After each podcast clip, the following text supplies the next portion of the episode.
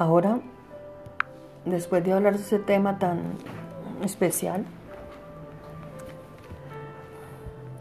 leamos el Salmo 34.1.3. Tomemos el Salmo 34.1.3. Leemos tu santa palabra, Padre, en el nombre de Jesús, que nos dice, y yo lo, lo, lo, lo declaro para mi vida también y para mi esposo, para mi familia, para los que nos escuchan, para nuestra descendencia, para nuestra familia.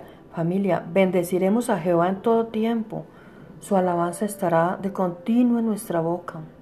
En Jehová se gloriará nuestra alma, lo oirán los mansos y se alegrarán. Engrandeced a Jehová conmigo, a Jehová y a Jesús, y exaltamos a una su santo nombre, amado Padre Jehová, Abba Padre, amado Jesús, precioso, amado Espíritu Santo. En el nombre de Jesús. Amén.